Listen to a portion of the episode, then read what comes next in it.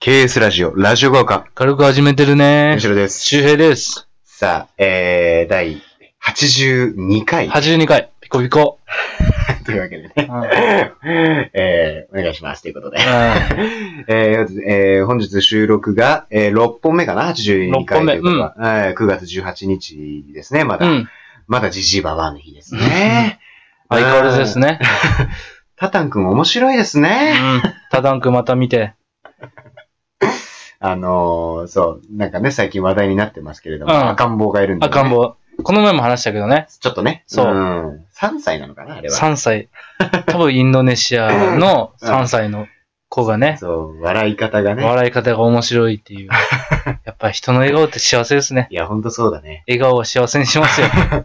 人の笑うとこ見て笑うってまだ幸せじゃないですいか。やいいこと。いいことですよ。やっぱね、そういう伝染はいいことだよね。うん幸せは伝染していきますよ。国境をまたいでね。そうだね。そうう。ん。異い国の地でね、うん癒されてますよ。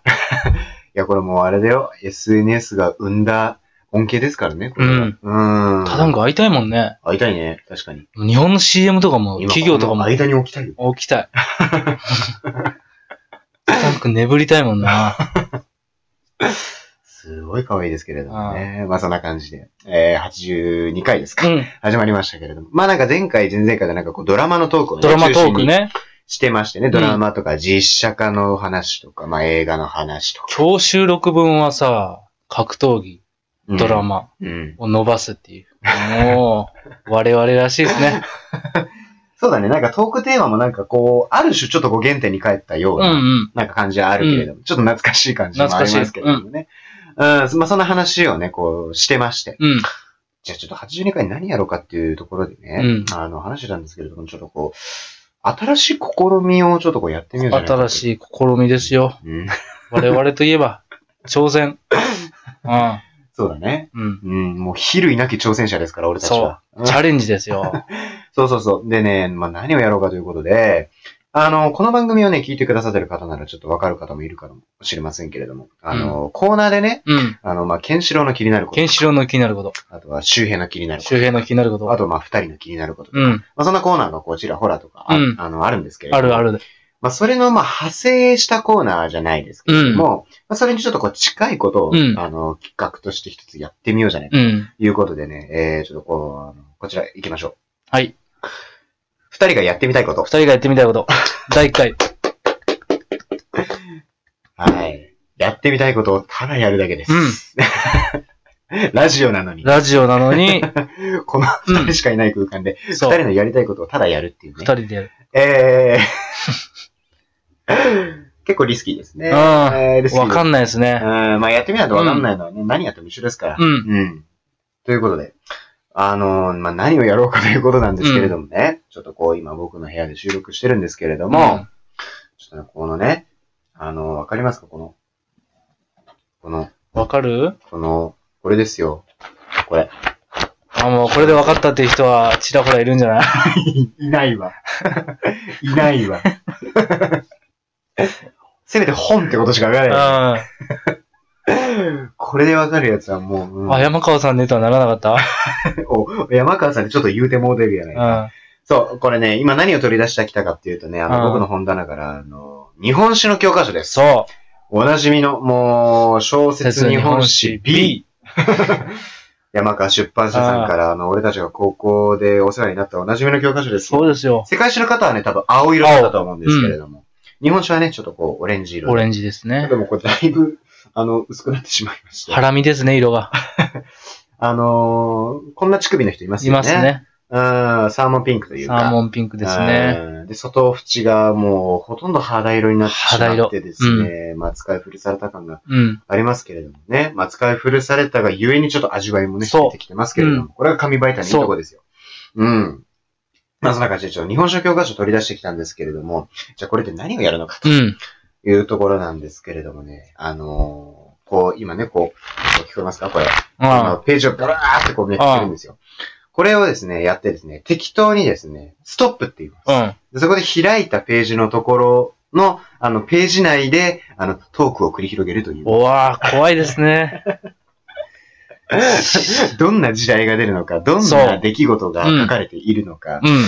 全くわかりません。わかんないですね。うんこれ全部でね、400ページぐらいかなうん。あるんですけれどもね。うん。でもどのページにどの時代があるのかっていうのはちょっとね、そこまではね、あー覚えてないのあで、あの、周平くんがちょっとストップっていうあーそうね係なので、うん。あの、ちょっと周平くん次第というところになりますけれども、では早速始めていきましょうか。はでは行きますソーよ。ドって言ってね。いきますはい。うん。いきますよ。うんあじゃあ、えっと、待ってね、こん、こんぐらいでいくじゃん。こんぐらいで。ここんぐらい。いいじよ。ゃあ行きますよ。オンやマーク。せそっ。はい。あれですよ。はい。うん。いや、俺ね、ちょっと最初の方が面白いかなと思ってさ。あー、そうだね。あなんか、うん我々じゃ知り得ないような時代じゃないです か。そうだね。あそうだね。あまりこう資料としてもこうそう残さそうれてそうなそうさそうな。でも今の感じで結構いったな。どうですかね。ちょっとページ数だけ。えー、116ページ、117ページです。おー、みんな開いいたただきました。ある人は、あ、そう、あの、今手元にある人はね、ぜひ一緒に開いていただきたいんですけれども。ない人は机ね。あ、そう、くっ隣にちょっとくっつけて、うん。あの、本来休み時間に借り行くべきですよ。 そうそう本来はね、懐かしいね。この学校であったね、そういうの。最初の授業はコピーしてますけどね、もう先生もコピーしてないですからね。もそうだう、ねうん。。ああの、余りがないから。まりないから。 あまりないから、ちょっうと、なんとかしてね、っていうことで。うん。あの、準備できましたか5枚しか吸ってないですからありがちですね。ね。うん 職員室にコピー行くのめんどくさいかうん。らさ。そうそうそう。 準備できましたかできました、じゃあ行きましょうか。チェックつけるよ。はい。じゃあ開きますよ。はい。せーの。ズドン。はい、116ページ、117ページ。あー、なるほどね。あー、なるほど。あー、渋いち。ょっと渋いなちょっと、俺もうね、嫌な予感したよ ね。ちょっと、嫌な予感した。あ、本当に。うん。えっとですね、これは、えーっと、これは、まだ鎌倉時代かなうん、あ、俺が一番嫌いなとこだ。俺、鎌倉時代末期ですね、これは。平安。俺苦手。鎌倉時代末期ですね。南北朝の動乱です。あええだから、これがあった後に、多分この次のページあたりで、室町あ、幕府室が。町ですね。あー建てられるとう。いうんことですね。足利高氏が。その前の段階です。116ページ、117ページ。なので、こう南北朝の動乱。眠たくなるとこですね、こ こは。そうですね。でも南北朝の動乱は結構、そうだね、覚える単語っていうのかな。結まあ、構ここで差つけようともつけれるからね。まあそうだね。結構みんな弱いからね。結構懐かしい。中仙台の乱とか。中仙台ね 懐。かしいです ね。うん、なんか泣けてきますね。ノスタルジーうが。ん。うん、南北朝の南朝、北朝、北畠、近五代。醍醐ね。五代五天皇ね。五代五天皇が南朝かな、確か。うん。うん。で、それが、えー、足利尊氏と対立すると。そそこで、あー、観音の上乱ね。観音の上乱。これは、あのー、何やったっけ えーと、鎌倉幕府以来の法秩序を重んじる忠義。これは高氏の弟ですう。うね。ん。忠義を支持する勢力と、高氏の執事、河野諸直このもろ な、をな中ち、なちぜ。を中心とする武力による所領拡大を願う新興勢力との対立がやがて激しくなり、ここに相続問題も絡んで、ついに1350年、過去官能元年うに、ん。両派は武力対決に突入した。結局これがね官能条、約日本史っていうのはね、うん。こう、地位をの取り合いみたいなもんそうそう権は、力闘争なんですよ権力の取り合いですようん権力闘争なんですよ。うん。そうそうそう、そうなんですよね。で、構想は、忠義が廃止した後も続き、高氏派、旧忠義派、南朝勢力の3者が10年余りも、それぞれ離合集散を繰り返した。うん。この観音の上覧ってね、でもね、あの、本屋とかよく行く行く人はわかるかもしれないんですけど、あの、中高新書っていうね、新書があって、うん。これですよ、今僕の。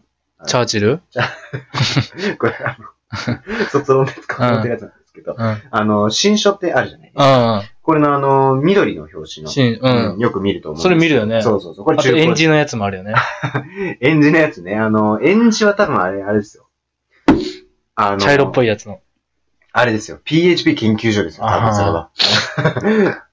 で、中古新書が、あの、そう、緑色のやつでね、結構こう、クラシカルな、うあん。の、シックなデザインでこう出してるんですけれども、その中古新書がね、最近あの、出てるのが、観音の上覧という、まさにそのタイトル通り、その観音の上覧っていうタイトルの中古新書が出てて、これがね、売れてるんですよ。ええ。うーん。なんかね、最近そういうのが結構流行ってて、うん。なんなんだろう、その歴史的なところ、歴史的ななんかこう時代背景とか時代情勢とか歴史的な事実をうん。追いかけるなんか本っていうのがね、結構流行っあるあるあるあて。る。で、この中古新書も、この、観音の女郎が出る前に、応仁の乱っていう本、うん。これがめちゃくちゃ売れたんですよ。マジで。そう。